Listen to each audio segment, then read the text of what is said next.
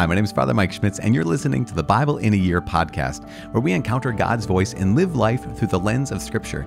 The Bible in a Year podcast is brought to you by Ascension. Using the Great Adventure Bible timeline, we'll read all the way from Genesis to Revelation, discovering how the story of salvation unfolds and how we fit into that story today. It is day 85, and we're reading today from Joshua chapters 12, 13, and 14. We're also praying Psalm 129. As always, I am reading from the Revised Standard Version, the Second Catholic Edition. I'm using the Great Adventure Bible from Ascension, which is just such a gift, especially when we're in the midst of the period of conquest and judges. It gives some backstory, it gives a great summary, you know, at, the beginning of every one of these time periods, and kind of gives us an orientation of here's where we are, here's where we're going. Uh, if you want to also know here's where we are and here's where we're going, you can download your own Bible in a Year reading plan by visiting ascensionpress.com/slash Bible in a Year, and you'll be able to cross out those dates and those chapters. I do it every day. I have a this blue marker that I just like mark off every day. And it's just such a great gift of being able to say, yeah, we're moving and we're still cruising along and going through the Bible and marking up our Bibles and writing down these things that uh, these insights that the Lord is giving to us. It's just such an incredible gift. You can also subscribe in your podcast app to this podcast to receive the daily episodes, which are put out pretty much every day, as you would expect daily episodes to be put out. So, once again, it's day 85. We're reading from Joshua chapter 12, 13, and 14. We'll also be praying Psalm 129. The book of Joshua, chapter 12, the kings conquered by Moses. Now, these are the kings of the land whom the sons of Israel defeated and took possession of their land beyond the Jordan toward the sunrising, from the valley of Arnon to Mount Hermon, with all the Arabah eastward Sihon, king of the Amorites, who dwelt at Heshbon, and ruled from Aroer, which is on the edge of the valley of Arnon, and from the middle of the valley as far as the river Jabbok, the boundary of the Ammonites, that is, half of Gilead, and the Arabah to the sea of Chinneroth eastward, and in the direction of Beth Jeshimoth, to the sea of the Arabah, the salt sea, southward to the foot of the slopes of Pisgah, and Og, king of Bashan, one of the remnant of the Rephaim, who dwelt at Ashtaroth and at Edrei, and ruled over Mount Hermon, and Salecah, and all Bashan to the boundary of the Geshurites and the Maacathites, and over half of Gilead to the boundary of Sihon, king of Heshbon. Moses, the servant of the Lord, and the sons of Israel defeated them, and Moses, the servant of the Lord, gave their land for a possession to the Reubenites and the Gadites and the half tribe of Manasseh. The kings conquered by Joshua. And these are the kings of the land whom Joshua and the sons of Israel defeated on the west side of the Jordan, from Baal Gad in the valley of Lebanon to Mount Halak that rises towards Seir. And Joshua gave their land to the tribes of Israel as a possession according to their allotments in the hill country, in the lowland, in the Arabah, in the slopes, in the wilderness, and in the Negev, the land of the Hittites, the Amorites, the Canaanites, the Perizzites, the Hivites, and the Jebusites. The king of Jericho, one. The king of Ai, which is beside Bethel, one. The king of Jerusalem, one. The king of Hebron, one the king of Jarmuth, one. The king of Lachish, one. The king of Eglon, one. The king of Gezer, one. The king of Debir, one. The king of Geder, one. The king of Hormah, one. The king of Arad, one. The king of Libnah, one. The king of Adullam, one. The king of Makkedah, one. The king of Bethel, one. The king of Tappuah, one. The king of Hepher, one. The king of Aphek, one. The king of Lasharon, one. The king of Madon, one. The king of Hazor, one. The king of Shimron Meron, one. The king of Achshaph, one. The king of Taanach, one. The king of Megiddo, one. The king of Kadesh, one.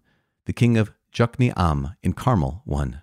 The king of Dor in Naphath one. The king of Goiim in Galilee, one. The king of Tirzah, one. In all, 31 kings. Chapter 13 Still unconquered parts of Canaan. Now, Joshua was old and advanced in years, and the Lord said to him, You are old and advanced in years, and there remains yet very much land to be possessed. This is the land that yet remains, all the regions of the Philistines, and all those of the Geshurites, from Shihor, which is east of Egypt, toward the boundary of Ekron. It is reckoned as Canaanite.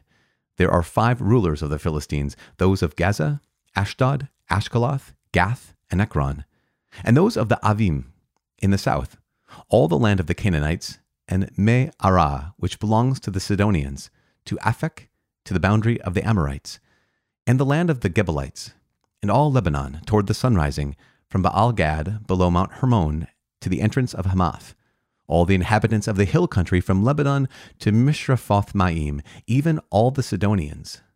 I will myself drive them out from before the sons of Israel, only allot the land to Israel for an inheritance, as I have commanded you. Now, therefore, divide this land for an inheritance to the nine tribes and the half tribe of Manasseh.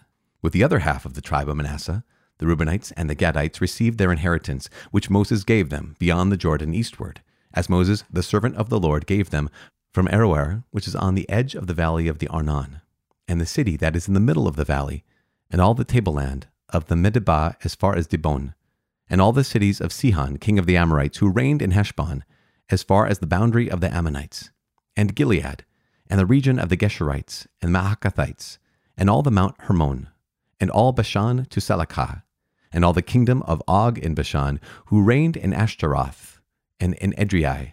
He alone was left of the remnant of the Rephaim. These Moses had defeated and driven out, yet the sons of Israel did not drive out the Geshurites, or the Maacathites, but Geshur and Maacath dwell in the midst of Israel to this day. To the tribe of Levi alone Moses gave no inheritance. The offerings by fire to the Lord God of Israel are their inheritance, as he said to them. The territory of Reuben. And Moses gave an inheritance to the tribe of the Reubenites according to their families. So their territory was from Aroer, which is on the edge of the valley of the Arnon, and the city that is in the middle of the valley, and all the tableland by Medeba, with Heshbon and all its cities that are in the tableland, Dibon, and Bamoth Baal, and Beth Baal Meon, and Jahaz, and Kedemoth, and Mephaath, and Kiriathaim, and Sibmah, and Zareth Shahar on the hill of the valley, and Beth Peor, and the slopes of Pisgah, and Beth Jeshimoth, that is, all the cities of the tableland and all the kingdom of Sihon, king of the Amorites, who reigned in Heshbon, whom Moses defeated with the leaders of Midian, Evi, and Rekem, and Zur, and Hur, and Reba, the princes of Sihon who dwelt in the land. Balaam also, the son of Beor, the soothsayer, the sons of Israel killed with the sword among the rest of their slain. And the border of the people of Reuben was the Jordan as a boundary. This was the inheritance of the Reubenites according to their families with their cities and villages the territory of Gad. And Moses gave an inheritance also to the tribe of the Gadites according to their families. Their territory was Jazer, and all the cities of Gilead, and half the land of the Ammonites to Aroer, which is east of the Rabbah, and from Heshbon, Aramoth Mizpah, and Betonim, and from Mahanaim to the territory of Debir, and in the valley of Beth Haram, Beth Nimrah, Sukkoth, and Zaphon, and the rest of the kingdom of Sihon, king of Heshbon, having the Jordan as a boundary, to the lower end of the Sea of Chinnereth, eastward beyond the Jordan. This is the inheritance of the Gadites according to their families, with their cities and villages. The territory of the half tribe of Manasseh, east. And Moses gave an inheritance to the half tribe of Manasseh. It was allotted to the half tribe of the Manassites according to their families. Their region extended from Mahanaim all through Bashan, the whole kingdom of Og, king of Bashan, and all the towns of Jair, which are in Bashan, sixty cities, and half Gilead, and Ashtaroth, and Edrei, the cities of the kingdom of Og in Bashan. These were allotted to the people of Machir, the son of Manasseh, for the half of the Machirites according to their families. These are the inheritances which Moses distributed in the plains of Moab beyond the Jordan east of Jericho. But to the tribe of Levi, Moses gave no inheritance. The Lord God of Israel is their inheritance, as he said to them. Chapter 14 The distribution of territory west of the Jordan. And these are the inheritances which the sons of Israel received in the land of Canaan, which Eleazar the priest, and Joshua the son of Nun, and the heads of the fathers' houses of the tribes of the sons of Israel distributed to them. Their inheritance was by lot, as the Lord had commanded Moses, for the nine and one half tribes. For Moses had given an inheritance to the two and one half tribes beyond the Jordan, but to the Levites he gave no inheritance among them. For the people of Joseph were two tribes, Manasseh and Ephraim, and no portion was given to the Levites in the land, but only cities to dwell in, with their pasture lands for their cattle and their substance. The sons of Israel did as the Lord commanded Moses. They allotted the land. Hebron allotted to Caleb. Then the people of Judah came to Joshua at Gilgal, and Caleb the son of Jephunneh the Kenizzite said to him, You know what the Lord said to Moses, the man of God, in Kadesh Barnea concerning you and me. I was forty years old when Moses, the servant of the Lord, sent me from Kadesh Barnea to spy out the land, and I brought him word again as it was in my heart. But my brethren who went up with me made the heart of the people melt. Yet I wholly followed the Lord my God. And Moses swore on that day, saying, Surely the land on which your foot has trodden shall be an inheritance for you and your children forever, because you have wholly followed the Lord my God. And now behold, the Lord has kept me alive, as he said, all these forty years since the time that the Lord spoke this word to Moses, while Israel walked in the wilderness. And now behold, I am this day eighty five years old. I am still as strong to this day as I was in the day that Moses sent me. My strength now is as my strength was then, for war and for going and coming. So now, give me this hill country of which the Lord spoke on that day, for you heard on that day how the Anakim were there, with great fortified cities. It may be that the Lord will be with me, and I shall drive them out as the Lord said. Then Joshua blessed him, and he gave Hebron to Caleb the son of Jephunneh for an inheritance. So Hebron became the inheritance of Caleb the son of Jephunneh the Kenizzite to this day, because he wholly followed the Lord, the God of Israel. Now the name of Hebron formerly was Kiriath Arba. This Arba was the greatest man among the Anakim, and the land had rest from war.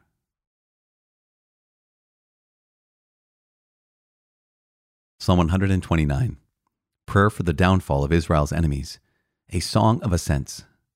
Sorely have they afflicted me from my youth. Let Israel now say, Sorely have they afflicted me from my youth, yet they have not prevailed against me. The plowers plowed upon my back, they made long their furrows. The Lord is righteous. He has cut the cords of the wicked. May all who hate Zion be put to shame and turn backward. Let them be like the grass on the housetops, which withers before it grows up, with which the reaper does not fill his hand, or the binder of sheaves his arms. While those who pass by do not say, The blessing of the Lord be upon you. We bless you in the name of the Lord. Father in heaven, we give you praise and glory. We thank you for bringing us to this day. We thank you for bringing us all the way through this Bible to this point, your word to this point. And we know that without your word, we won't even know who you are. We would not know who we are, God, without revealing yourself to us and revealing your heart to us. Yes, we could see your traces. We can see your fingerprints in the world around us. We can see hints at your truth in the created world, the world that you created, as we can see um, the person of the artist in the artwork. Yet, Lord, we still might not know your heart unless you revealed your heart to us. And so we ask you to please continue to reveal your heart to us that we can reveal our hearts to you.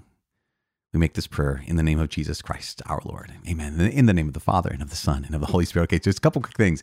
I want to, this is where we kind of go deep into this whole thing of like what's happening when it comes to the battles, what's happening when it comes to this war, and, and how easily is it for us to misunderstand what is happening. Now, this is clearly, this is not meant to be a whitewashing of history, right? And what I'm to, about to say is not meant to take away from the fact that, like I said yesterday, these are troubled times and it was not part of God's original plan. Now, not only was this not part of God's original original plan. His original plan was peace, right? Harmony, as I said yesterday, harmony in ourselves, harmony with each other, and harmony with God. And now here we live in this broken and divided world.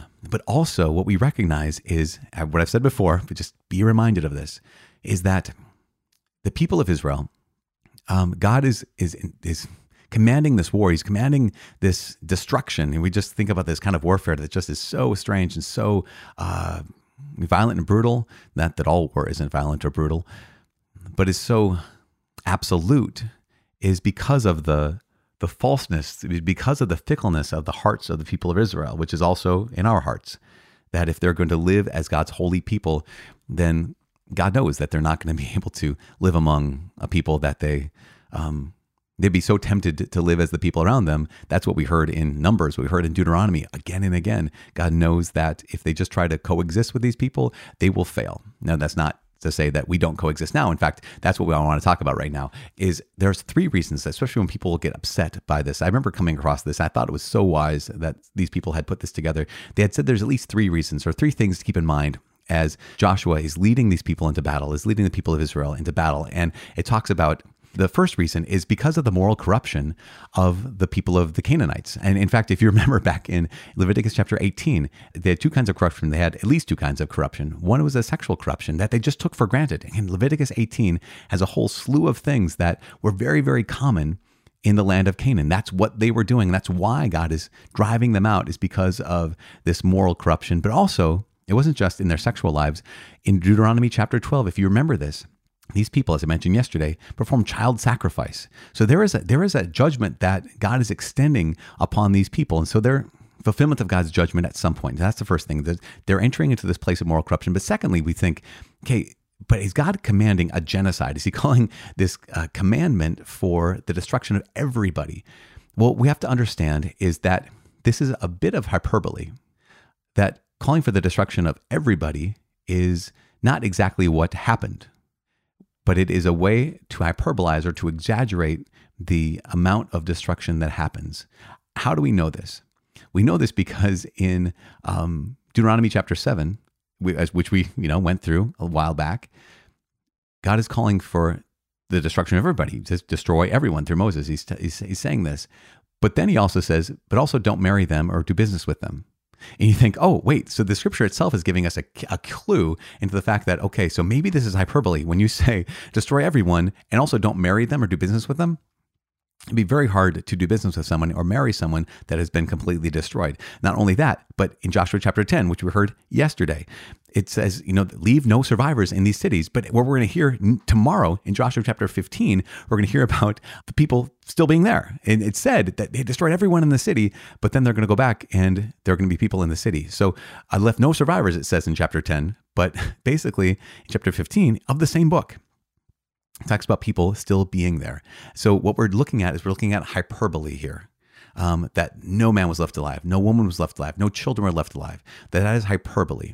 Not only this, but God reveals, eh, He already revealed to us in Deuteronomy chapter 20 that this is a limited engagement. This is completely a limited engagement. This is just for these people of, of Canaan, the land of Canaan, because God's will is that Israel has peace with all nations. That remember this, the prophecy is that people come from north and south and east and west and they respond to God's blessing. They respond to his his his promise of being present to them. That God's desire is not division among people. God's desire is not the destruction of people, but God's desire is the re- reconciliation and union of all people. And so that's what God's promise is and that's what he's revealing. On the way, it is incredibly difficult though. But keep these things in mind that there was a reason the land of Canaan was being, uh, the people of the land of Canaan were being uh, defeated. There's a reason uh, why they were being driven out, but also it was restrained. Simply, you might say, hyperbolized or exaggerated about. And knowing these things, we know that God's ultimate plan is not the destruction of um, the world. God's plan is not the destruction of anyone who's different. God's will is not the destruction of someone who believes something differently. But God's plan, his will is the union of people, harmony back with each other, harmony within ourselves, harmony above all with Him. And so that is God's plan. And that is what we're going to be continuing to get deeper and deeper into as we continue these days of these journeys. And so, once again, as I said yesterday, uh, since that God, that is God's plan, that we are not divided but united, that we're not fighting against each other, but we are fighting for each other. Let us keep fighting for each other. Let's keep praying for each other. Let's keep holding each other up, especially, you know, day 85 um, we've covered a lot of ground. We've come so far. We've got some some distance to cover still. And so keep each other in prayer.